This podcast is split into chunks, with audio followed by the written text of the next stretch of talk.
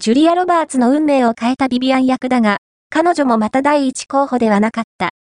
監督が想定したのは、レーダース、失われたアーク、世紀、1981でヒロインを演じたカレン・アレンだったが、彼女は辞退し、オーディションには、人気絶頂のスターから、若手まで多くが参加した。その中には、ロマコメの女王として君臨していた、メグライアンやダイアン・レイン、ミシェル・ファイファーもいたという。セックスワーカーというビビアンの職業に違和感を覚えて辞退したのは、モリー・リングウォルドだ。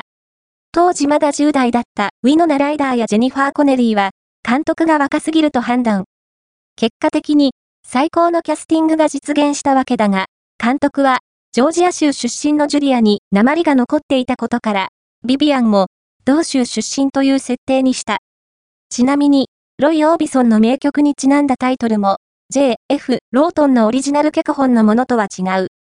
3000というタイトルは、エドワードがビビアンと一週間を一緒に過ごすために持ちかけた金額の3000ドルを指す。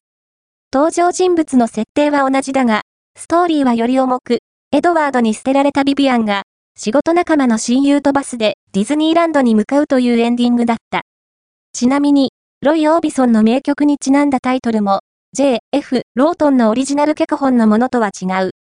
3000というタイトルは、エドワードがビビアンと一週間を一緒に過ごすために持ちかけた金額の3000ドルを指す。登場人物の設定は同じだが、ストーリーはより重く、エドワードに捨てられたビビアンが、仕事仲間の親友とバスでディズニーランドに向かうというエンディングだった。